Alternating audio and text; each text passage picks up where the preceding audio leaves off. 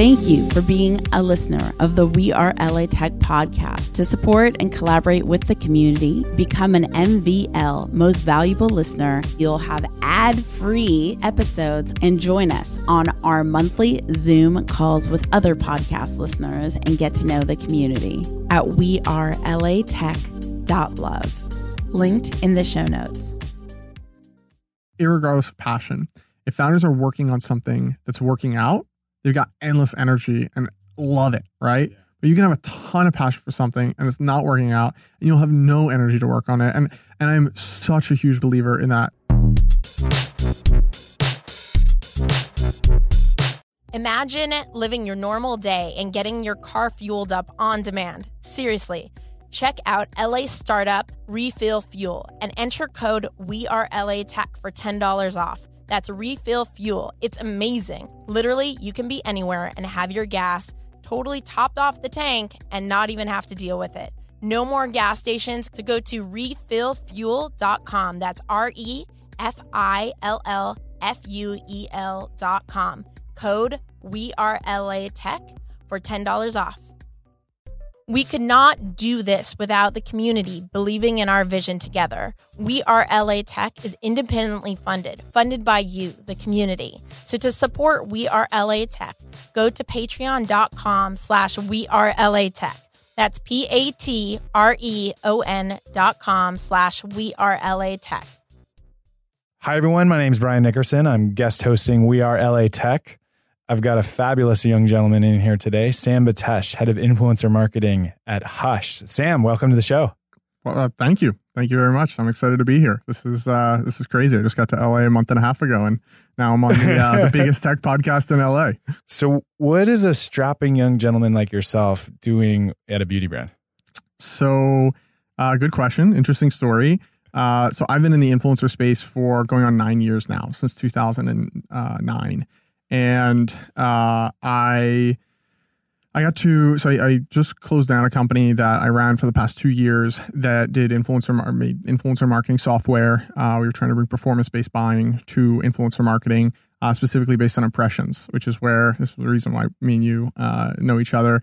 Um, and uh, I my, my two, two of my biggest clients there, um, or two of the clients I work most closely with, I should say, are uh, Loot Crate and Scentbird, mm-hmm. and both those companies, uh, especially Loot Crate, have really mastered uh, working with influencers, and I found it extremely uh, impressive, and um, I, I romanticize the idea of being able to work at a brand like Loot Crate or Scentbird, um, you know, a beauty or gaming company uh, that only sells online. And uh, when I closed down my company, I went searching for exactly that. And can um, you share the name of your company? Yeah, yeah. So the company I I, I started and closed um, two months ago was called Brand Plug. Yep. Um, so we we built the software. Um, we tried selling before we built the software. So so trying to get some revenue in the door got up to like a hundred thousand dollars in sales, and then when we started to sell the software after it was built, uh, no one wanted it. so uh, we we managed another hundred thousand dollars in uh, in influencer marketing spend over the past six months, but uh, decided to close down the company um, because it just uh, didn't have product market fit. So time to move on to the next one. Yeah. yeah. I mean, it's what a valuable experience, right? Like people hear yeah. about the companies that succeed, mm-hmm. but for every company that succeeds, there's more than 99 probably that fail. Mm-hmm. Um, and to go through that as an entrepreneur, I mean, what what t- tell us a little bit about that experience because you must have learned yeah. something from it, and I think there's a lot of people that could learn from your experience. Yeah. I talked to my girlfriend about this, who's also an entrepreneur, uh, every once in a while, um, and uh, like the number one thing that like pounces to the top of my head whenever whenever that subject comes up is just how much faster I feel like I could do everything if I did it all over again, and how much time I wasted on so many things that didn't matter. Mm. Uh, and I think that might be maybe just a little bit more true of of her and I because we're younger. Um, and we might have some um, obscure ideas about what running a business is is like. Um, but I'll tell you, I, I spent a lot of time thinking. Uh, I, the, the, main takeaway just all relates back to the lean startup. It's thinking way too much about what I think uh, customers want and not just talking to customers and being really mm-hmm. ruthless about figuring out uh, what their problems are. And I know uh, about a thousand people listening to this, their brains just turned off hearing me say the problems of the customer. Um, it, it, it's one of those cliches. It's just not going away. It's a cliche for a reason. That that was the main takeaway. Is if I did it again, there's a great book called Running Lean. I think that, when you do it again would be my guess. Yeah, yeah, yeah. yeah. um, you know, there's a great book called Running Lean yep. that um, condenses all the lessons, so the most important lessons of the lean startup down into about 90 pages in the beginning of the book, and then has like a, a 90 page um, light, you know, cover of how to you know run marketing for a startup. And I think those first 90 pages are the most valuable 90 pages an entrepreneur could read because it just outlines how to go about running really effective customer interviews uh, and getting to the root of of what someone would want out of your product. Um, I don't think it's perfect by any means. Um, I think there's an overemphasis in the book on finding multiple problems when in reality, I think it's more likely just one big mm, problem a lot yeah. of the times. Um, that's the pain point. And then there's lots of little jobs that need to be done. There's also the jobs to be done framework uh, out there that's like the lean startup movement. But um, yeah, I think just way more emphasis on that is a big one. And then uh, also just the, the how crucial it is to make relationships with builders in your life, like people mm. who like uh, designing, uh, you know, software or building software because the first year of my journey, I didn't have a team. I, I actually went through several teams. So I, I, shouldn't say that. I, I went through a lot of bad teams um, mm. before I landed on the team that ended up working out. So yeah, I, those those are the two big takeaways. Yeah, I, that, that's so true, right? Because finding like what's that burning problem, like not just like oh yeah that's kind of a problem or yes right you can hear from customers that's uh, yeah it's a problem right like mm-hmm. but like no what's that burning problem where someone is actually making a decision and you mm-hmm. can provide a solution that they're like i want to do that and that's i mean i don't know that's like that's sort of the magic of startups if you can figure mm-hmm. that out and find it and and do it fast right mm-hmm. yeah um, and you and you meet so many people and i think this is you know, I'm a more negative person than most, so I, I don't mind going here. But um, you meet so many people who have these ideas, right? That are, you know, they're nice to haves. They're they're stuck in their own head about they think it's good, and I just think almost all those people fail. All those, all, a lot of those people don't even really start when it comes yeah. to like building the product and getting it out there. And I think, um, you know, I don't want to put down anyone who's trying to be an entrepreneur, um, but I think um, you know, I, and I get it, you know, the lean startup and the wisdom of that just really hasn't, you know, it hasn't permeated through culture enough that anyone who thinks of a business idea is going to know that. But um, I, what, what bothers me a lot is when those people can't take, you know, criticism and and and, and want to be, you know, Steve Jobsian and want to just have this vision that they and they say, no, no, no, your your ideas probably aren't right about what it should be. Meanwhile, they should be inviting of as much criticism and, and, and ideas as possible. And I know, you know, one founder telling me about something isn't a user interview um, in, in most cases, but a lot of times it is, right? Like if someone mm-hmm. tells me about their music app that they're working on, and then I tell them the problem I have with music, um, I've had this exact experience happen, and then they're kind of dismissive of my ideas. I'm like, no, no, no, you don't get it. Yeah. It's like you should be, you should be very curious in a yes. conversation with another person, Curiosity. and you can think I'm totally wrong, but um, yeah, that's something that that's a turnoff to me, and something. Yeah, a, a I mean, there. having having curiosity, right? Because because as a startup, you're basically it's a it's like one big experiment all the time, mm-hmm. and so having curiosity about what's happening, what's not, why is it moving, why is it not moving, what's happening, like you can learn from every interaction. Yeah, um, especially in the early days when you have like 30 interactions a month to go off of, and you're like, right, yeah, they're pulling you in a thousand different directions if you pay attention enough. Yeah. Otherwise, it's just like, ah, oh, I didn't learn anything this month. Uh, we're good, we're good, and that's I think that's one of the reasons why my startup fails. I I did a lot. I had a lot of these conversations, and I would um, I'd be like fishing for comments. I'd be like like listening mm. for like a comment that would validate a hypothesis I already have, mm, yes, and not really trying to get at the core. Yes. Um, and listening to myself say this, I think this is it's so tremendously hard to feel like I'm actually communicating what this experience is like. Like you, you really, if you I, I can't imagine like hearing this podcast like we're recording right now a year ago being someone else or you know myself and going and internalizing that. Mm. Um, I, I, once heard um in some podcast I was listening to investors say I never invest in a startups or an, an entrepreneur's first startup. And I, and you can point out you know Bill Gates and, and, and Evan Spiegel and say well what about them? Um, but I think there's a lot that's true about that. There's some people who strike gold, but I think more often than not you have to go through it at least once, and I think that's one thing I wouldn't say I'm ashamed of, but I, I def a huge mistake I made was fishing for the things that would validate.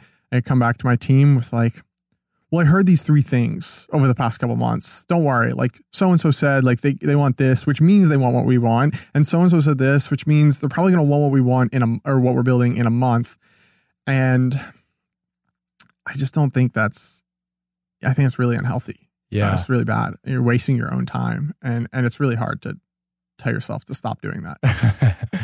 so, well, I, I totally agree with you, and I almost want to slow down and, and see if we can dive into this point a little bit because it, it's it's easier to see like you almost have to go through that and come out the other side to then Mhm. see what where where you were blind essentially Mhm. and where your where your ego um, was getting in the way Mhm. of hearing what the market is actually telling you Mhm. because basically like the market does not give a shit at Mhm. all Mhm. unless you've got something really interesting Mhm.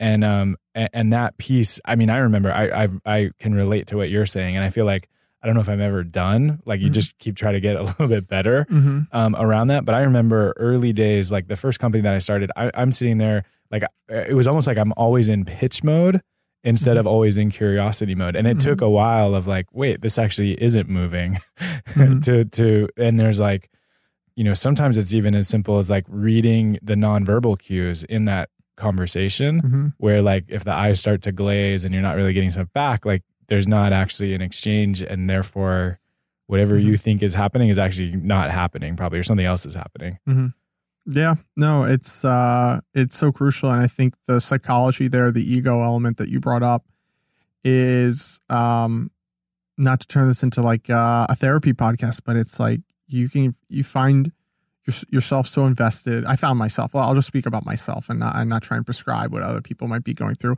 I found myself so, so and I, I do think this is this is pretty common.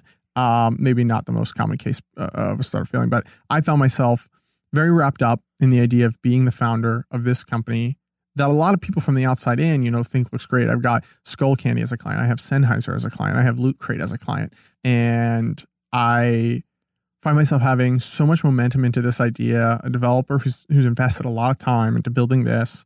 And I found myself thinking over the the last uh, nine, 10 months, well, maybe, maybe we're really not onto something, but if I try and, and, and turn now, it's going to be really difficult. And there's a really good chance I really believe in this vision. So I'm just going to keep pushing for a little while Mm. longer. Mhm. And I don't know what else I would do. There's so much unknown. Like, what if I go back into my user interviews and everyone's like, nah, influencer marketing, I got no problem. I got companies like Magic Links. I got, we're good, right? Like, we got influence, we're fine. Um, it's like, at that point, you're like, well, screw it. I, I, might as well just keep trying to start this and give up in six months. And that's exactly what happened to me. And, you know, you can you can definitely argue that there were some some good lessons and some things that came out of the last six months of working on Brand Plug. Um, made some good money on it as well, but um, not the right move in retrospect. yeah i've heard a saying also like when you lose don't lose the learning and it Mhm. sounds like you've gotten you've either there's a lot of learning that you've gotten out of that too which is just part of the Yeah. journey Yeah. yeah so so i remember and and i want to get into to hush and why you're Mhm. why you're at hush um, but I remember, um, so Sam, when we when we were introduced, we were introduced by a mutual friend, uh, Dave Trogan, Mhm. um, who's an investor. Um, fortunately, he's an investor in my company. Mhm. Um, he was looking at your company at Brand Plug, um, and I think were you in maybe uh, Santa Barbara at the time? Yep, yep. yep. Um, and so Dave reached out to me and he had already invested in us. And he said, he said to me, you know, he's like, I met this guy, Sam. He's an influencer.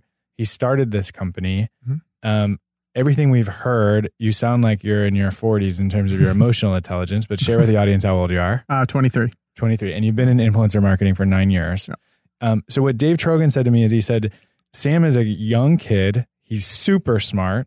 He's like, I don't fully understand exactly what his company is doing now, but I know he is going to be doing something interesting at some point in time. And I think Yeah. you guys should meet. That was literally how he teed it up Yeah, for yeah, me.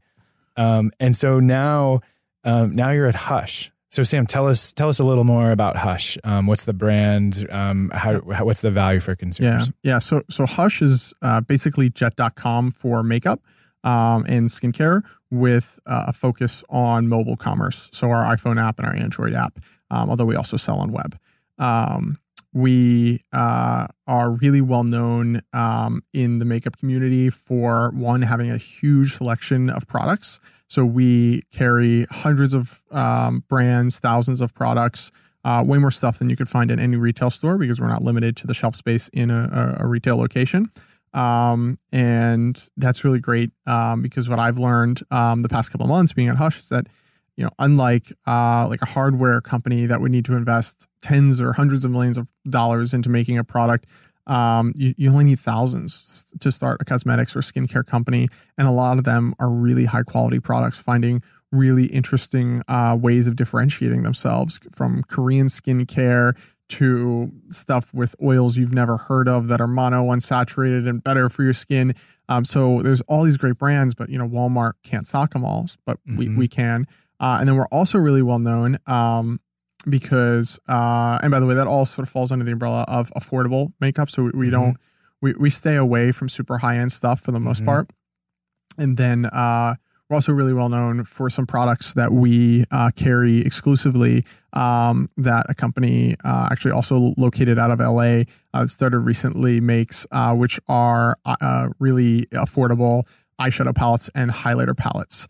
Uh, and uh, we worked with this company to launch these products uh, exclusively through us um, because we're a huge believer in uh, makeup. No, no, we're a huge believer that soon um, these super high end brands are going to be um, losing out to uh, brands that are making really similar quality products at a much cheaper price because mm-hmm.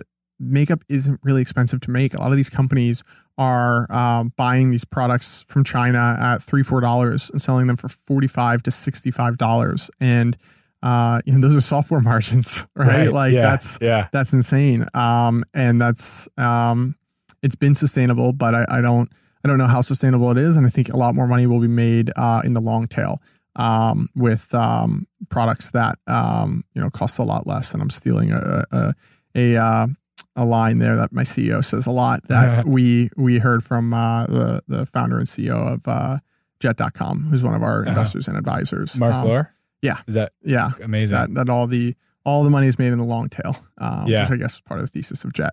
Yeah. Yeah. Yeah. Absolutely. Okay. Now I get why you're the Jet.com people. yeah. Yeah. Yeah. It all, yeah. all makes sense. Um, and so and so you guys are located downtown LA. Yep. Yeah, yeah, yeah. Yeah. And how many people are on the team now? Uh, so we just hit 40. Yeah. 40 on the team. Yeah. Wow. Yeah. It's Amazing. crazy. And it was, it was only five about 12 months ago. Wow. Yeah. So it um, speaks to the power of, of the value proposition that, that you guys have. Yeah. The other thing that struck me, you talk about like mobile 1st mm-hmm. um, yeah. and being, and, and, driving mobile commerce. Yeah, yeah. And, um, I have a particular interest in the area, and maybe I, I want to tee up this question mm-hmm. for you with some stats for the audience. Mm-hmm. So, um, most most brands and most retailers actually do a really crappy job of having a good mobile experience mm-hmm, for mm-hmm. buying.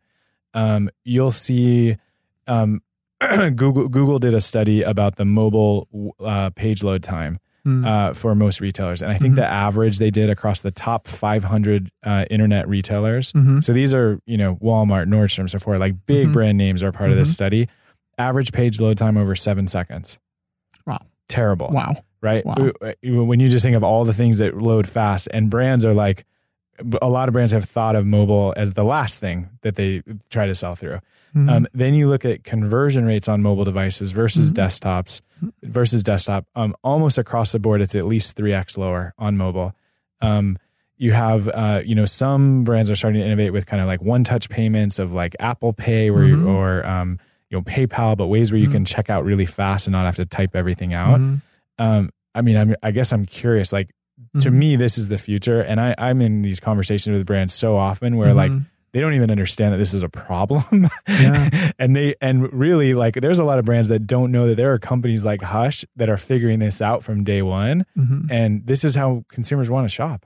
Yeah, I mean, I'm gonna steal another uh, line from my CEO. Um, who's but, and share who's your CEO? So share. Alex Lin, um, who uh, it was in uh, gaming before this, so a mobile gaming company um, that he sold before this. So and it's funny, all three of our co-founders are guys. a lot of people, a lot of people are surprised by that. Um, how we stumbled into this, and I can tell the story a little later how we did. Um, but um, the web isn't that sticky, right? Like it's it's a lot. It's almost like mercenary style shopping where more mercenary style marketing where you get one sale and that person disappears into the Yeah. ether. Um, now it's it's a little different if you're um, a brand that someone's obsessed with, um, like you know Kylie Jenner's brand. It sells mostly on web, I think, and those brand those you know um, people are are seeing it all the time. Um, but that's you know Kylie's got this free promotion outlet that she, she doesn't have to pay a dime to post an Instagram post, and then everyone knows that there's a new product there. And But- just just to give context around that, so uh, I think there was a stat. It might have been Wall Street Journal, some Mhm. some large publication recently. First 18 months of Kylie Jenner's cosmetic Mm-hmm. line, I think 480 million dollars of total sales. Yeah. Um, that was just announced really recently. So I just Yeah. wanted to set Yeah, that no, context to no, your point. Good, good context, yeah. And then uh, on mobile, I I- you know I can't talk about Hush's specific numbers, but it's it's much better than you know one purchase and disappears. Um, and again, our CEO was saying the other day that um, it's it's just so crazy that I can we have the ability to send push notifications to you while you're sleeping and tell you to shop, right? Like not that we would do that, but like I can I can wake you up. Like I like it's just this crazy power where Yeah. um I don't know if you've seen there's this company Chris Sacca invested in recently. Can't remember the name of the company, but basically you join you opt into this um text that you'll get like once a week with products around a certain interest. So if you're an audiophile or you're you're into camping or tech, whatever, um, and you're you're talking about like 98% open rates. Like it, it's just this crazy paradigm on mobile um, that I think you know it's it sounds like it sounds like such a dead horse, right? Like mobile, right? Like we as tech people, like that ship started to sail six years ago and is probably just about sailed, right? And it's like, well, n- not necessarily. Like, can Yeah. you can you think of uh, you know uh, a, a a cosmetic store that had tens of thousands of SKUs, you know, and there you clearly could have one, and there's not yet one other than Hush. Um, we're getting to tens of thousands of SKUs, and then there's some really interesting data out of out of China as well. Um, I don't know exactly how related this is to commerce, but have you heard how crazy voice usage is in uh, like Siri type products in China? Have you ever heard this? Mm. So um, I can't remember who did the study and what the exact numbers were, um, but um, ch- voice usage, like monthly active users for a product like Siri uh, on your phone, is somewhere in the single digits. It's super low in the U.S. Um, and then in China, I think it's over sixty or seventy percent monthly active users using voice. Um, and that's because those people didn't grow up with a desktop and Mm. there i think there's some other factors that i'm, I'm not uh, super familiar with I, I heard the stat on another podcast uh, where i hear all my stats um, but just just tr- like tremendous way to go in voice and you see it happening with alexa um, but yeah i think you know having a spot on someone's homepage is is still crazy valuable even though Yeah. we all heard people talking about it two three years ago right. uh, a lot of people did at least yeah, Yeah. So people, so people are buying through. uh, The people are downloading the Hush app. How Mhm. can where can we find the Hush app? Uh, iOS uh, or uh, Google Play Store, um, as long as you're in the U.S. Unfortunately, we're not. We don't have apps in uh, any other countries right now. And um, and is it's called Hush. yeah, called Hush. Yeah. Um, Hush. I think the tagline in the App Store might be Hush Makeup for All. But if you just Uh-huh. type in Hush, it should pop up little pink logo with white text on it saying Hush. Yeah. Yep. So let's talk a little about Los Angeles. Okay, yeah. um, You're you're new here for a couple Mhm. months. Yeah. Um, was it Hush that brought you here? Yeah. So um, I went on the search uh, and, you know, I wanted to land in San Francisco, LA, or New York, but really just wanted to make the decision based on where the best opportunity was. And uh, yeah, fell in love with the, the opportunity of uh, leading influencer marketing at Hush. And I'd lived here before, so I wasn't scared of it. I still probably would have made the leap anyway, even if I hadn't. Um, but yeah, and I, I, I really, um, it's interesting. So the last time I lived in LA, I had a terrible experience. I have to tell you, I had the worst experience, and it's not because of the city. Really, I was starting a company. We were helping musicians run their YouTube channels. So we helped Tyga, Mike Posner, Far East Movement, um, Rob Zombie, um, figure out what kind of content to create on YouTube and how to go about uploading it in a way that's going to maximize the amount of views it's going to get in short. And, and then we take a percentage of the revenue that their YouTube channel makes. The team wasn't as mature as they all are now. So me and the two other people who I started it with, um, we were like 22, 23, and I was 19. and uh, made some bad decisions um, because of our age. Uh, so just really didn't have a lot of fun um, in LA because it's like one of those things. There's a Sam Altman quote where he says, you know, I when founders, regardless of passion, if founders are working on something that's working out, they've got endless energy and love it, right? Yeah. But you can have a ton of passion for something and it's not working out and you'll have no energy to work on it. And and I'm such a huge believer in that philosophy. My my personal passion is biology. I'm not into influencer marketing as the be all end all Sam who I am. I want to move into biotech. I want to have an, a Mm. positive impact on people's average lifespans. But I know that I can make a huge difference in the world by accumulating money and spending that on investing in biotech companies or having the freedom to just sit on a beach and learn about biology and pay three tutors to, you know, help me learn Yeah. about that. Um, so I'm doubling down on what I'm good at. Right. Yeah. So anyway, back to LA. Didn't have the best experience of it, but had a feel for how cool it could be. And now that I'm back here, I I don't want to I don't want to say I'm obsessed with it, but I do. There are some things about LA that are like you, you just I, I want to say you don't get it. You get this amazing balance between um, enough going on tech wise to enjoy yourself, but not too much going on that you're have you're creating a bunch of really weak relationships with Mm. dozens and dozens of people because you know drinks culture there, coffee culture. Yeah, I heard my brother say it the other day. My brother's at Goldman Sachs in town. It's like oh, there's coffee culture at Goldman. There's like meet everyone you possibly can culture in San Francisco. I feel like, um, and at least these very transactional Mm. dirty feeling conversations. Uh, and you get that in LA too, especially in the entertainment scene, um, which I experienced a little bit with my last company. Um, but now that I feel like I, I, I'm not, I, I don't feel like I'm having those sort of conversations Mhm. in LA.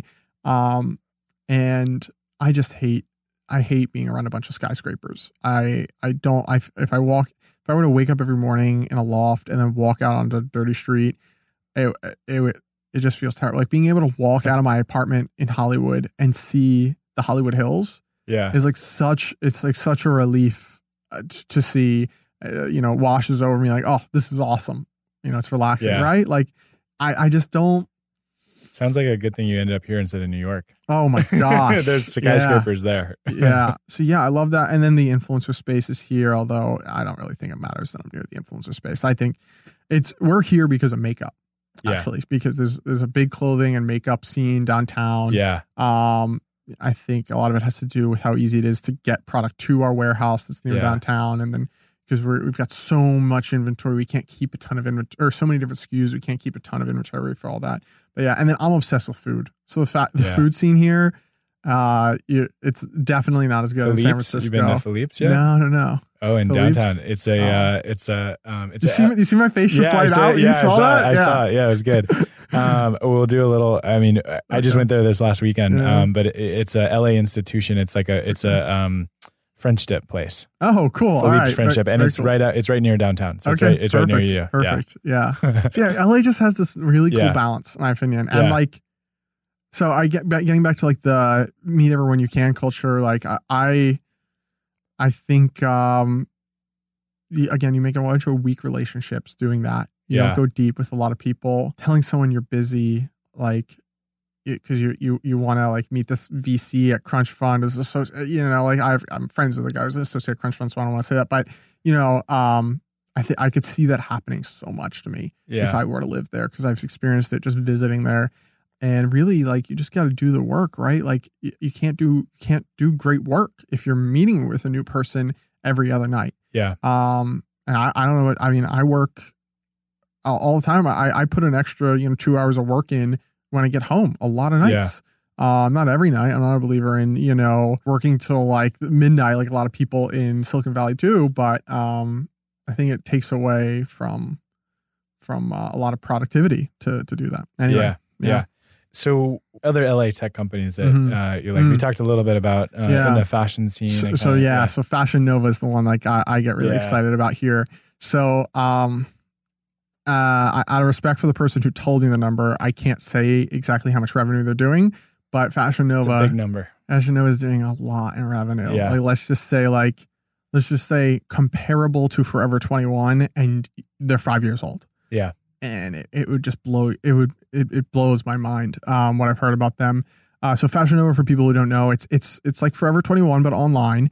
Only um, it's a little bit more risque clothing. Um, so it's a little bit a little bit more revealing, I would say. Um, but really, at its core, the genius of it, from my understanding, is the ability to rapidly test uh, products to figure out what works. So, um, some people out there have probably heard of fast fashion, right? There's all, Yeah. all these articles that popped up a year or two ago, or even in the past year, about fast fashion, which is you know the shift from uh, really big brands. I'm struggling to think of a, a, good example. uh, who are- Zara. well, Zara Zara's fast fashion. I'm thinking of like before fast fashion. Oh, So gotcha. like who would copy what's on the runway uh in and and get it to the store in like eight nine months, right? Mhm. And then Zara comes in and they do it in two to three months. Yep. And then the model at Fashion Nova is what some people are calling extra fast fashion, super fast fashion. I can't remember what um, my friend told me who's in that industry, but they're getting it made locally, LA or Mexico or whatever, Mhm. uh, and cutting that down from three months to three weeks. Yeah. And I'm not saying that to make it sound like a good soundbite. That's literally what they're doing. They're cutting it down to like three weeks.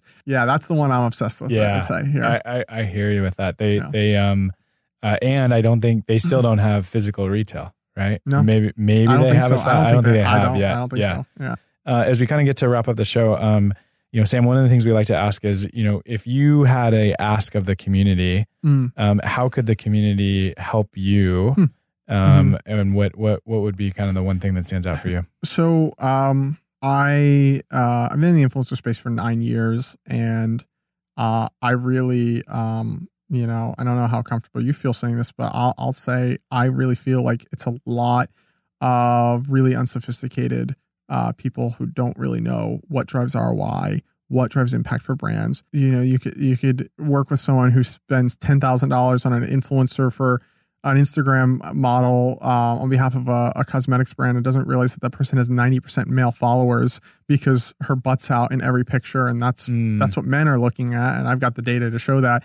Anyway, um so I really think I'm going to build my career very likely over the next 10 20 years um as a person in this community who can come into a consumer brand and really make it a data driven um Mm. process that drives three, four, five, six dollars in sales for every dollar invested. Um, so I'm looking for consulting gigs. I'm still working uh, with Sennheiser and Skullcandy and um, bringing on a couple more consulting clients over the next couple months and really going to be looking to we're going to look to uh, take on a couple advisorships and Mm. just kind of grow my brand in that space and, and become known for being that that that guy. So if there's anyone out there who's got a consumer brand uh, that's digitally native, uh, if you're the next Soylent, Allbirds, um, Fashion Nova, uh, or you know someone who is, I'd love to talk to them. I'm always happy to give an hour of my time for free and tell you, look, you know, go go spend your first bit of money this way.